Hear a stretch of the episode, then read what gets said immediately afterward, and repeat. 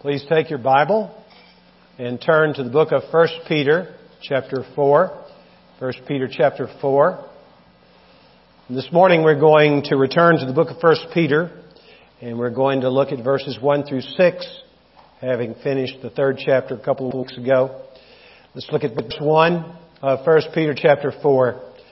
Therefore, since Christ has suffered in the flesh, arm yourselves also with the same purpose, because he who has suffered in the flesh has ceased from sin, so as to live the rest of the time in the flesh no longer for the lusts of men, but for the will of God.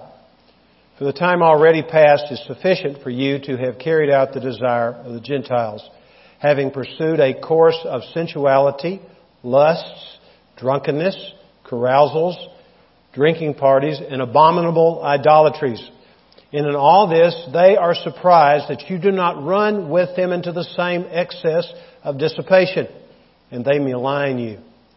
But they shall give account to him who is ready to judge the living and the dead. For the gospel has for this purpose been preached even to those who are dead, that though they are judged in the flesh as men, they may live in the spirit according to the will of God. If you have even a passing acquaintance with the New Testament, you know that there's a lot said about our being involved as followers of Christ in a battle. We're at war. It's what Donald Grey Barnhouse described as an invisible war, and he was correct, because our struggle is not against flesh and blood, but against the rulers, against the authorities, against the powers of this dark world. They are the minions of Satan. Satan is the CEO of this army, the general of the army in which we find ourselves engaged in battle. And we know that the Bible not only tells us that we're in a battle, it does not simply describe the battle, it talks about the weaponry of our warfare. The weaponry is not conventional weaponry. It's not the kind of weaponry that we in our own personal lives sometimes resort to with words that create a war or behavior that creates a war in a family or in a community or even a nation. It's a different kind of weaponry that we've been given. It's not carnal, but it's spiritual. It's designed and does in fact accomplish the mission of bringing down strongholds which Satan and his demons have established in this world. This weaponry is described by Paul in Ephesians 6 where he describes how we're to put on the whole armor of God. You're familiar with the various elements. The belt of truth, the breastplate of righteousness, our feet fitted with the readiness that comes from the gospel of peace, the shield of faith with which we can extinguish all the flaming arrows of the evil one, the helmet of salvation, and the sword of the Spirit, which is the Word of God. This passage that we're reading today talks about another take on the armor of God. In verse 1, the Bible is very clear. We are to arm ourselves with the same purpose. Which raises, raises a very important question, doesn't it? What's that talking about? Well, it's talking about the first part of verse 1. Look at it. Therefore, and the word therefore points back to something that the writer wants to have us apply to our lives. And that therefore is rooted in Christ, since Christ has suffered in the flesh, meaning the body. Now this in itself would indicate something that is probably not debated by you, but it could be. It was debated in the first century for sure, even within the church. Some said Christ really was not a human. He just looked like a human. But he is described here as being one who suffered in the flesh. And let me remind you that the human author of this book, this letter, was none other than Peter. He was very close to Jesus. When John introduces his first letter in 1 John, he talks about how he and his cohorts, including Peter, they saw Jesus, they heard him, they touched him. He was human. Jesus suffered in the flesh. This statement, therefore, and what follows points back to verse 18 in chapter 3. So take a look again at verse 18 in chapter 3 of 1 Peter. For Christ also died for sins, once for all, the just for the unjust, in order that he might bring us to God, having been put to death in the flesh, that is, in his body. He suffered in his body, but made alive in the spirit.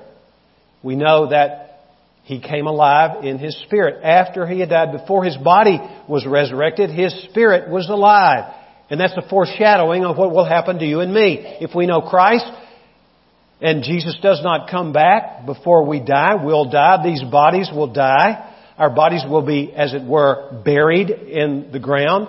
But the moment of our death, the Bible says, to be absent from the body is to be present with the Lord. We'll be alive spiritually.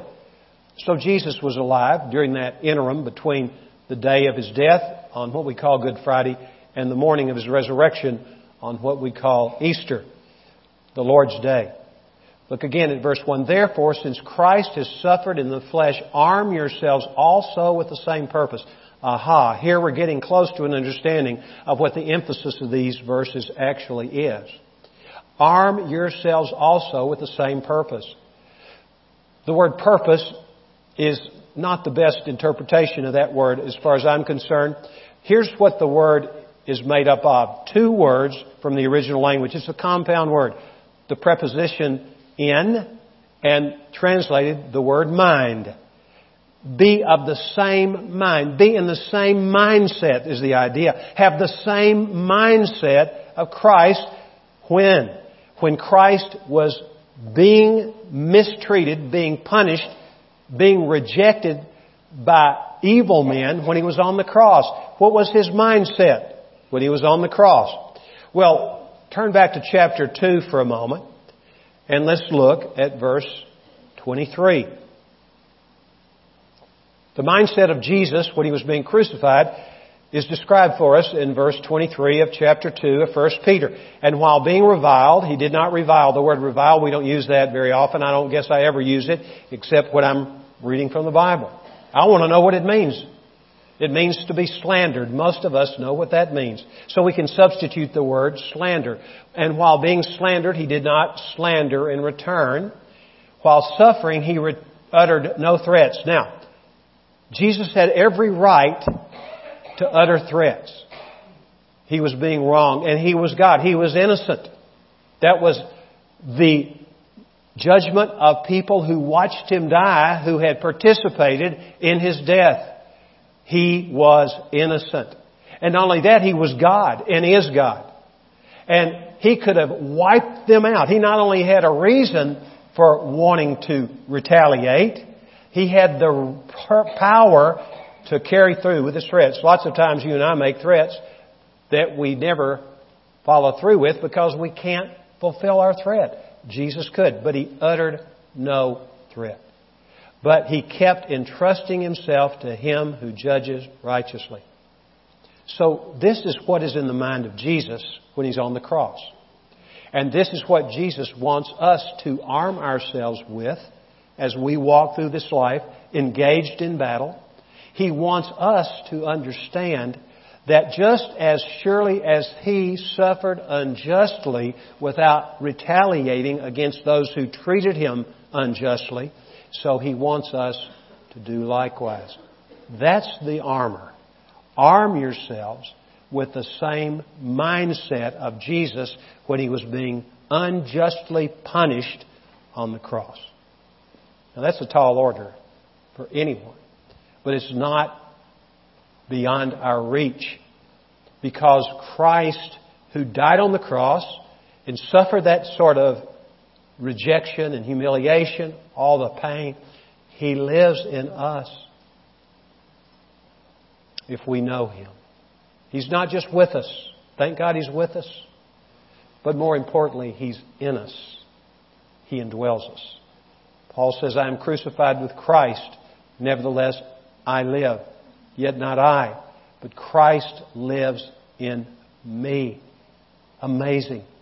That was true of Paul. You may say that was Paul. He was an apostle. But do you know what Paul said about us, in effect, when he wrote to the church at Colossae? He said, Christ in you, the hope of glory. Do you know Jesus?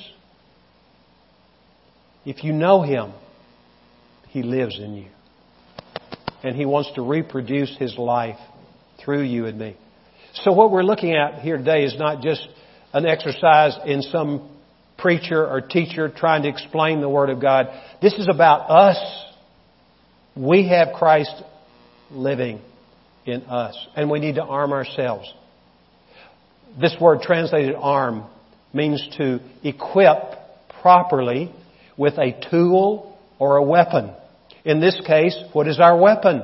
It's the mindset of Christ exhibited when He's on the cross suffering. Remember what the Bible says in the book of Hebrews about that event? That we're to fix our eyes on Jesus, the author and perfecter of our faith, who for the joy set before Him endured the cross. Make no mistake about it. It was the most grueling period of endurance in eternity. And he scorned the shame of the cross because he knew what lay ahead. He would be vindicated. He was vindicated by his being raised from the dead. And he is vindicated by triumphing over all the forces of evil. And he's called us to join him in this great journey we know as Christianity, following the Lord Jesus Christ. This word translated arm was used to describe a Greek soldier arming himself, picking up his weapons, getting his clothing on for battle, and going into battle. It was used of a Roman foot soldier arming himself, picking up a pike and his shield. A pike is a heavy stick that was used for various means in battle, hand to hand combat. And so what this would say to us is we need to be fully prepared for battle. And this tells us, at least in part, how that is to go. Remembering that our battling is different, altogether different than the way of the world. Because Jesus said, My kingdom is not of this world. He has a different set of rules and a different kind of weapon that he battles with, and we are to battle in the same way. A couple of statements as we launch into this in more detail. Really, two basic ideas surface from this passage. We cannot be properly armed if we follow the crowd in the world. That's in this passage. You'll see it in just a few moments. We can be properly armed if we follow Christ. Very simple. Don't follow the crowd, follow Christ. That's the emphasis of this passage. Did Jesus ever follow the crowd? He marched to the beat of a different drummer, didn't he? Who was beating the drum? In his humanity, remember, he retained his deity throughout his presence on earth. He didn't lose his deity when he became human. It was the fusion of his humanity, 100% human, 100% God, deity. But in his humanity, he chose to submit himself to the authority of the Father. And he makes statements like this, I don't say anything except what I hear the Father saying. Nor do I do anything except what I see the Father doing. Jesus didn't follow the crowd. And Jesus calls us not to follow the crowd. In the Sermon on the Mount, in Matthew 6, verse 8, he says this, don't be like them. He's talking about, in that particular context, don't be like the Gentiles, the pagans in the world. Don't be like them. Earlier in the Sermon on the Mount, he says, unless your righteousness surpasses that of the Pharisees, who were the religious muckety mucks, they were the uppity people in the religious system of the day unless your righteousness surpasses that of the religious establishment, you will not enter the kingdom of heaven. Wow, don't be like them. Don't be like the out and out pagans. On the other hand, don't be like people who are just religious. They have a form of godliness, but they deny the power thereof. So Jesus calls us as His disciples, don't be like them. We are armed, or are to arm ourselves with the mind of Jesus. And that arming ourselves with the mindset of Jesus will result in our ceasing from sin. Let's read again verse 1 in its entirety. Therefore, since Christ has suffered in the flesh, arm yourselves with the same mindset. Because he who has suffered in the flesh has ceased from sin. The idea here has ceased, the tense of the verb suggests has made a clean and final break with sin. In Romans 6, Paul writes to the Roman church and he says in verse 12, Stop presenting your members to sin as weapons of unrighteousness, but present yourselves to God as those alive from the dead. Stop presenting yourself. They were presenting themselves, but they were told to stop. Now, do you think the Lord would give you or me a command that He would not give us the power to obey? That'd be rather cruel of Him, wouldn't it? If He gives you and me a command, He gives us the power to obey. And our problem is we really don't believe what God says in His Word. If we understand the Word, and it's not hard to understand, it's in God's Word. If we obey what He says, we will have this kind of cessation from sin. Now, you're saying, okay, Pastor, I know you're not perfect, and you would be right. I have been imperfect today more than once already. And I will, I don't want to be making a negative confession here, by the way, but I may probably, I'm just going to say, I'm pretty sure I'll be imperfect sometime before the day's over again.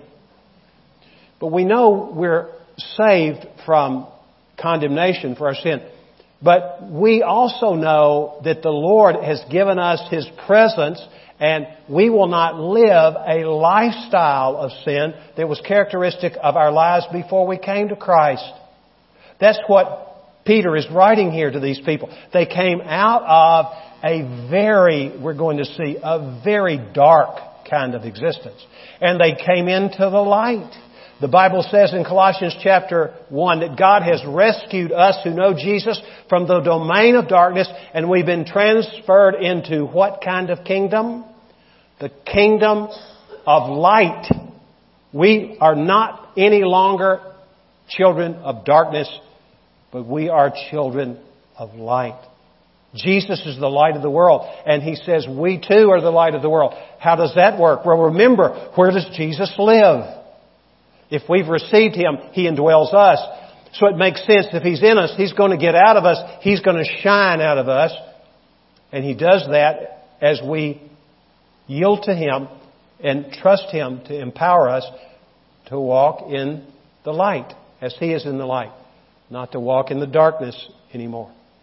So we do have those moments when we deviate from following Christ. We deviate, we get off, and we quit following Him, and we find ourselves in a ditch of sinful behavior, very much like what we may have experienced prior to coming to Christ. Do you remember when you came to Jesus? Do you remember that?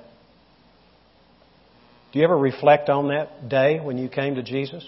Do you ever reflect on that? It was a great day, wasn't it? What did you sense when you came to Jesus? You probably cannot even explain it with words. But part of what you probably sensed was, I'm a different person. Something's happened to me. It's something I can't articulate, but it has happened to me. And then you began, began to see some of your attitudes change. And the things that really dominated your life, they were no longer able to dominate your life. And what was the answer as to why that was happening? Well, 1 John 3 9 says this Anyone who is born of God does not practice sin because his seed is in that person. Now, whose seed is that speaking of? It's God the Father's seed. And who is that seed? It's the person of Jesus. He's in us.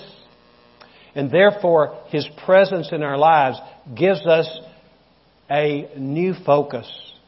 Instead of focusing on ourselves and on the world, where does our focus go? On Him.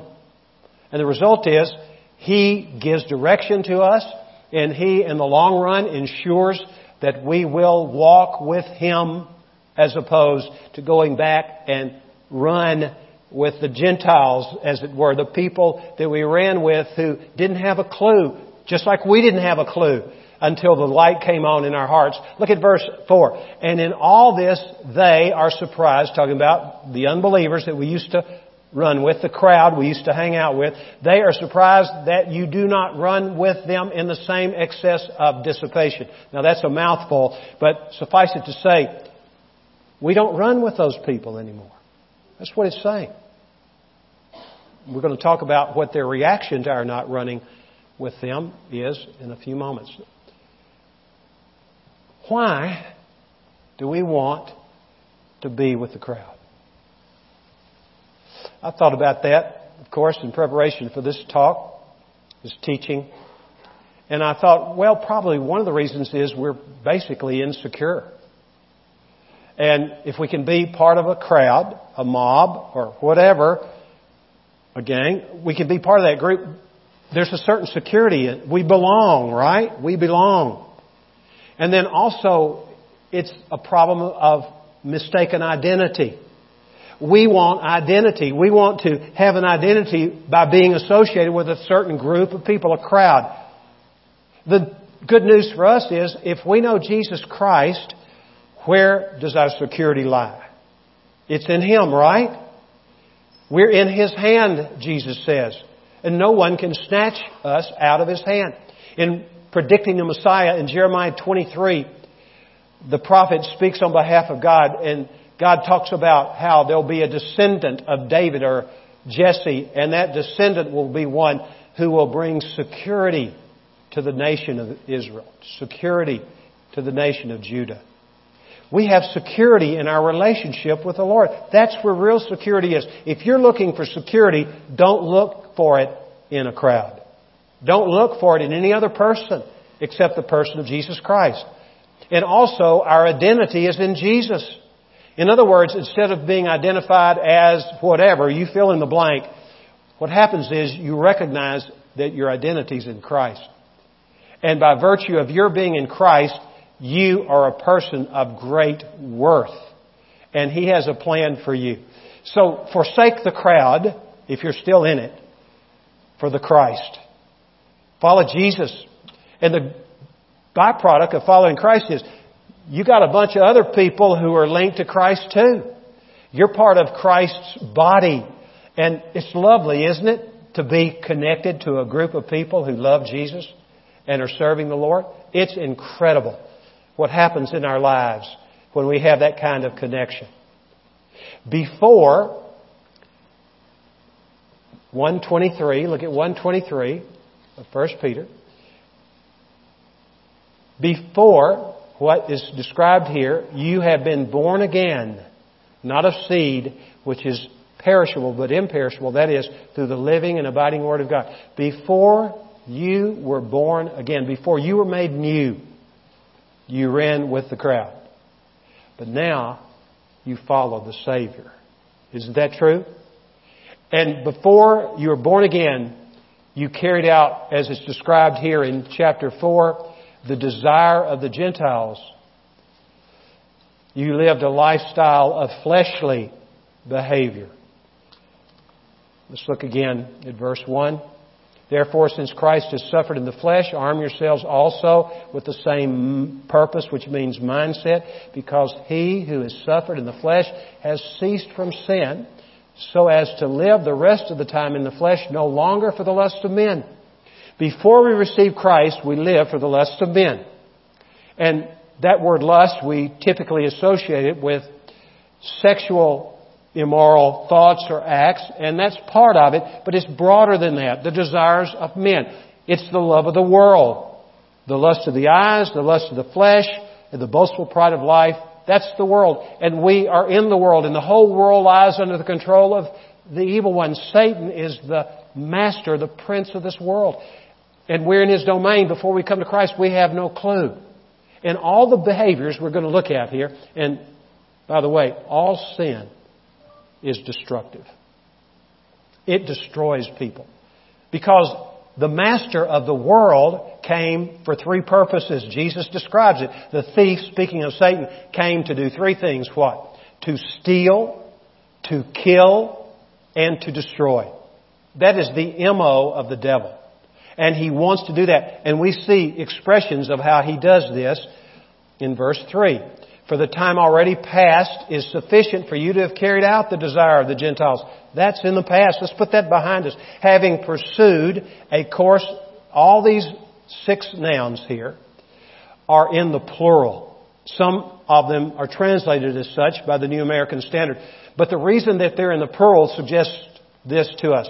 Number one, these behaviors, these fleshly behaviors, are varieties of behaviors even under these six headings. There are little nuances of behavior under all of these. And then it speaks of the frequency of the expression of these behaviors, as we've already seen, that the Gentiles run in the excess of their dissipation. They're just running from one experience to another, seeking fulfillment.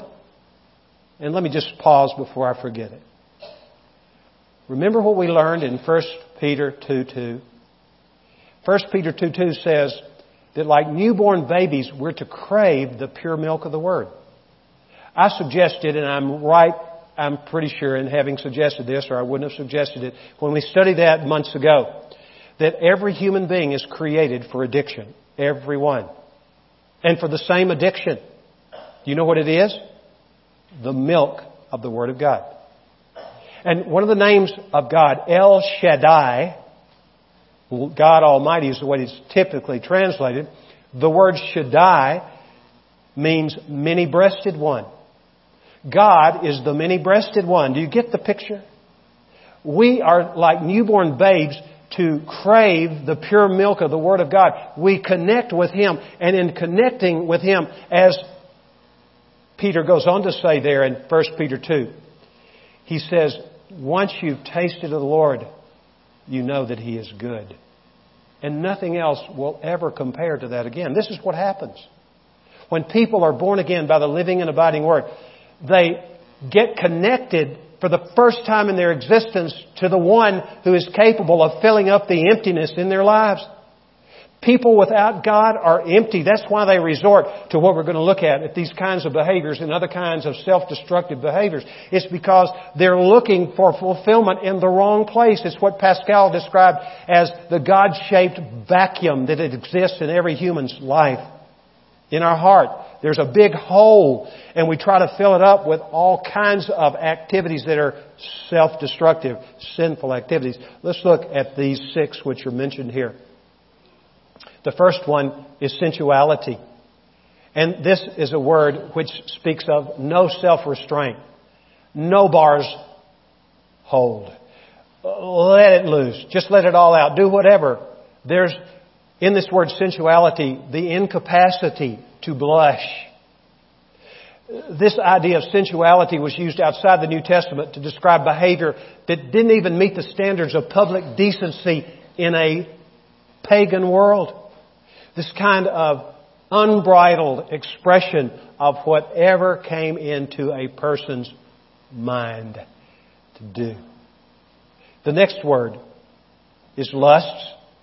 As I've already mentioned, this word is not a word which means simply lust of sexual expression, but this word is a strong desire of anything or to do or to have anything that's outside the parameters the boundaries which God has established for expression. It could be lust for money. It could be lust for revenge. It could be lust for blood. It could be all kinds of lusts. This is another expression of that kind of way of living. It's the lifestyle. Now stop with me just a moment. Jesus describes him as, himself as the way. In the book of Acts, one of the descriptions of the church is called the way. Now, what's that all about? The way is the way of following Christ. It's a way of life. Jesus has called us who are in Christ to a different way of life. And it's the only way, it's the way we were created to follow God anyway when we were born the first time, but we were marred by our sinful nature in that particular situation. So, lusts. Look at the next word, drunkenness. This is a compound word and it's pluralized again. It's a compound word of the word wine and to bubble up or to overflow. A person who is drunk overflows with wine, figuratively speaking, overflows with the influence of wine, and experiences a lot of things that he or she cannot remember as a result. When I was in college, I was the president of my social fraternity, and I was mm, probably out of a hundred men, young men, they were just boys trying to learn to be men. I was probably I was one of three guys who were not drinkers in in the deal. And I would I shared a room. I had a, two roommates when I was living in a fraternity house, and both of them were kind of heavy drinkers. And they would come in at midnight in the middle of the week, and they were inebriated, and they wanted to talk to me. Well, I was trying to sleep, but I was wanting to be a good example of Christ to them, and I'd listen to them for a couple hours. And by the way, this one semester, I had a nine o'clock class, and I quit going to it. So I flunked the class listening to my roomies. You know, I think it was worth it. It's the only F I've ever made, but uh, thank God I, I was able to make it up and graduate. So, anyhow, what I learned about these guys, I would maybe engage later in the week about some of the conversations we had, and they didn't even remember what we were talking about. I tell you what, I want to remember everything I talk about. Not because I'm the talker. I just don't want to get myself in trouble. You know what I mean? But the reality is, this is what happens. The Bible says that we're to be filled with the Holy Spirit.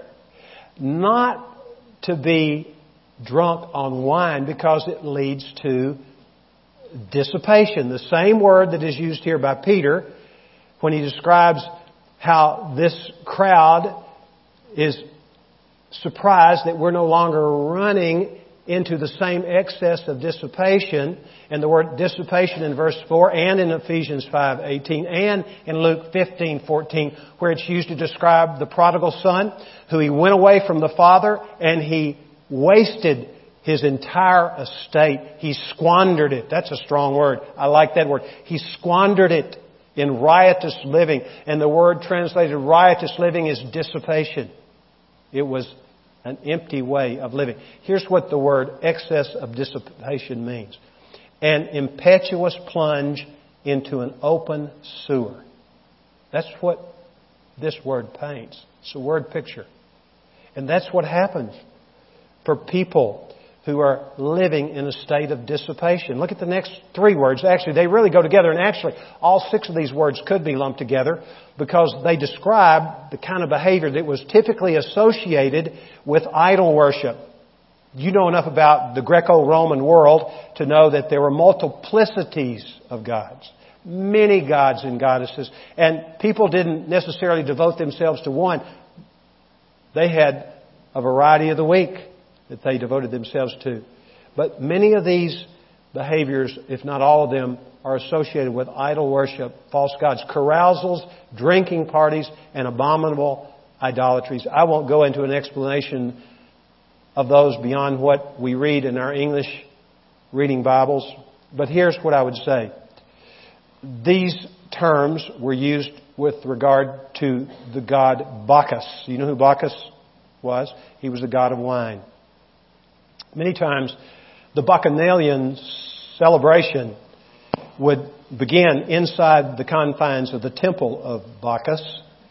But then, after things had gotten kind of loose, then the people would spill out of the temple into the streets. It'd be like Mardi Gras in New Orleans. Some of you have seen that before in person. Or in Rio de Janeiro or places in the world where there's this big party, right? It's just letting it all hang out. That's the picture which is painted. And so many of these people who were in Christ to whom Peter wrote this were people who had that kind of background. But something happened to them. They were changed. In an instant, they were changed. They were raised from the dead spiritually when they trusted Christ alone for their salvation. The emptiness which had nagged them and gnawed on them, had, had driven them to such self-destructive behavior, it was gone just like that when they received Jesus. They were new people in Christ. What a wonderful thing, isn't it? In the book of 1 Corinthians chapter 6, Paul himself talks about this same idea a little bit differently. He uses different kinds of behaviors. But he talks about how if you behave in that way, you're not going to inherit the kingdom of God. Read about it in verses 9 through 11. Having to do with sexual misconduct, having to do with the way we treat other people, thieves, covetous, revilers, that means slanderer, people who are swindlers are not going to be in heaven. That's what the Bible says. Keep fooling yourself if you want to. You're not going to be there, is what the Scripture says. And this is what it goes on to say. These are wonderful words. For such were some of you. But you were washed. But you were sanctified. But you were justified through the blood of the Lord Jesus Christ and in the Spirit of our God.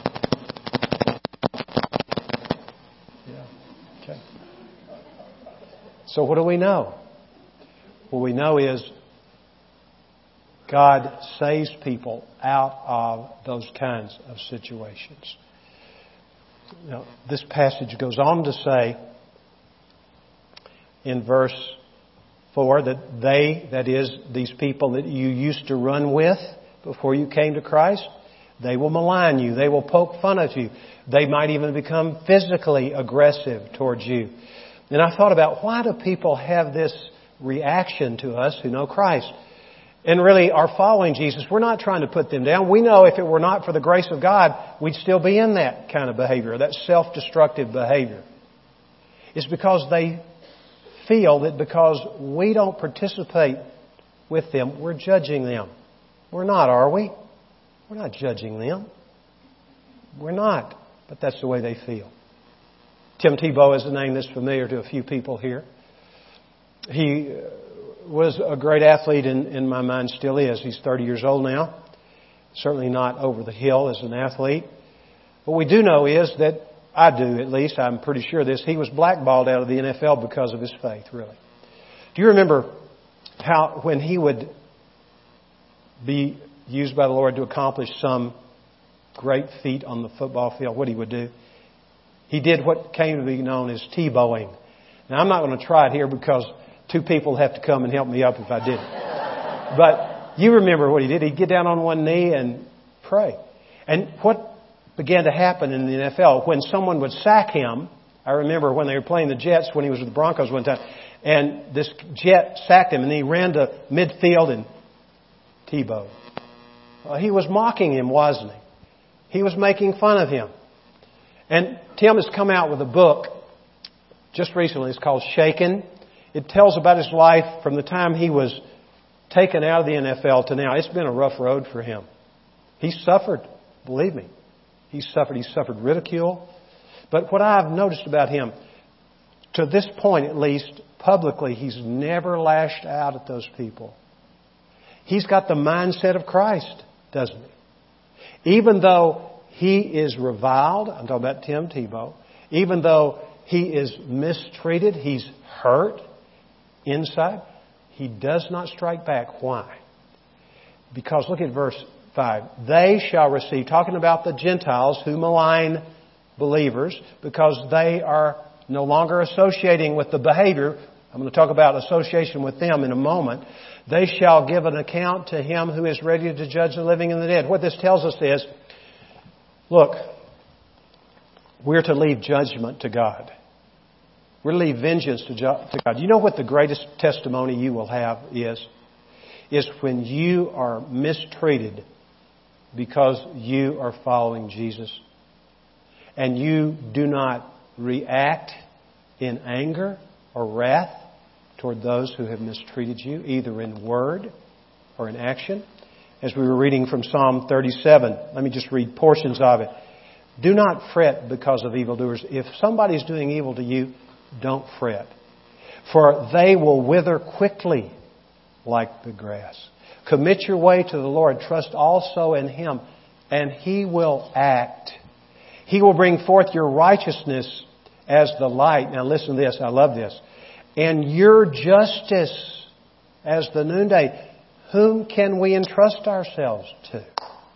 the same one that Jesus entrusted himself to, to God the Father, who is the judge. And we will misappropriate judgment if we take it into our own hands. When Jesus was on the cross, what did he cry to the Father first? Father, forgive them for they do not know what they do. Jesus was praying for the salvation of the people who were hurting him. He was taking the punishment, the judgment in his own body on the cross for those who were opposed to him. And here's what's remarkable. When Christ expired, what we see in the book of Luke chapter 23, remember there were two thieves? One speaks to the other thief who is still ridiculing Jesus, mocking Jesus, and he said, This man has done no wrong. Talking of Jesus. And then he turns to Jesus and what does he say? Remember me when you come into your kingdom today. He was saved. Why? Because of the way Jesus behaved in the face of what we can't even begin to understand. That's what brought this man to Christ. And that's what will bring some of your friends that you used to run around with to Christ. When they make fun of you, maybe the group makes fun of you, they say things to your face and behind your back, they make all kinds of remarks that are insulting to you. And then you love them. And you love them. And you love them. You don't fight back with them. You love them. And what's the outcome? Well, some of them will be like the thief on the cross. What about the centurion who was in charge of the crucifixion detail. He was the man in charge of that detail who crucified Christ, put him on the cross. And when he saw Jesus die, this is what he said Surely this is the Son of God. He is innocent.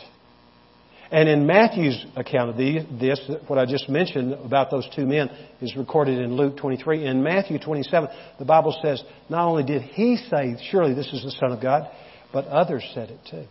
Now, we don't have any way of knowing exactly how that went, but I'm going to speculate with you just a moment. I think he said it, and then somebody else said it, and then somebody else said it, and then there were a chorus of people saying, surely this is the Son of God. Why did they say that? It's because of the way in which Jesus died. The way he handled himself when he was under this kind of ridiculous treatment at the hands of people who were wicked men. But he entrusted himself to the Lord. We can be properly armed if we follow Jesus. Look at 1 Peter chapter 2, 21. For you have been called for this purpose since Christ also suffered for you, leaving you an example for you to follow in his steps. Christ followed the Father, didn't he? Go back to chapter 4 again. Look at verse 2. So as to live the rest of the time in the flesh no longer for the lusts of men, but for what? What are we to live for once we're saved? For the will of God. What a great exchange. For the will of God. Jesus said, I came down from heaven not to do my own will, but to do the will of Him who sent me. And Jesus said, Truly, truly, I say to you, unless a grain of wheat falls into the earth and dies, it remains by itself alone. But if it dies, it bears much fruit. By this is my Father glorified, that you bear much fruit, and so prove to be His disciples. Why are we here? Even people who don't know the Lord. Isaiah 43 says, we are created for His glory. How do we glorify the Lord? By bearing fruit. How do we bear fruit? We die to ourselves like Jesus did in order that many more people can come to know the Lord Jesus Christ. Jesus was holy. In fact, in chapter 1, if you'll go back to chapter 1, the scripture says in verse 16, You shall be holy, for I am holy. This is God speaking in the Old Testament book of Leviticus, but it's Jesus also saying this here. You shall be holy, for I'm holy. Jesus was perfect, but also he radically identified with people who were sinners. And I love this about the Lord. I hope you do. Some people said about Jesus that he was the friend of sinners. And they were saying that to hurt him.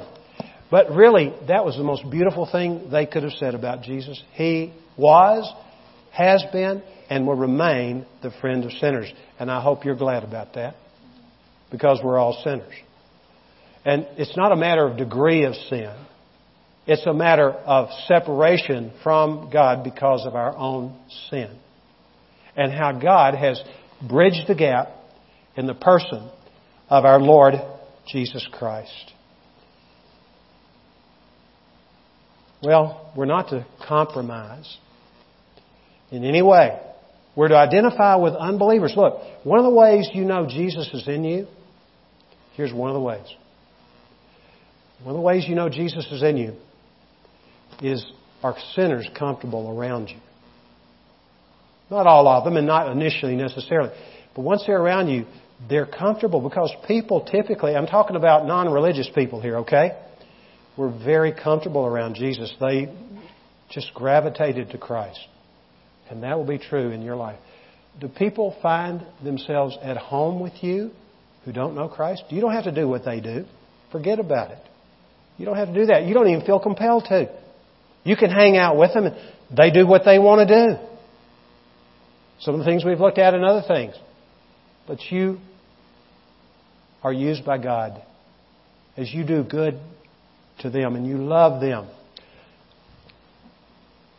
One more look at 1 Peter, verse 12 of chapter 2. This is really the reason Peter wrote the book. This is the key verse. 1 Peter 2:12. Keep your behavior excellent among the Gentiles, so that in the thing in which they slander you as evildoers, they may on account of your what? Good deeds. As they observe them, do what? Glorify God. When? In the day of visitation. What does that refer to? When Christ comes again. Which would suggest is people are going to be saved through our good deeds in light of and in the context of our being mistreated. They're going to say, Why are you this way to me? And it's a no brainer.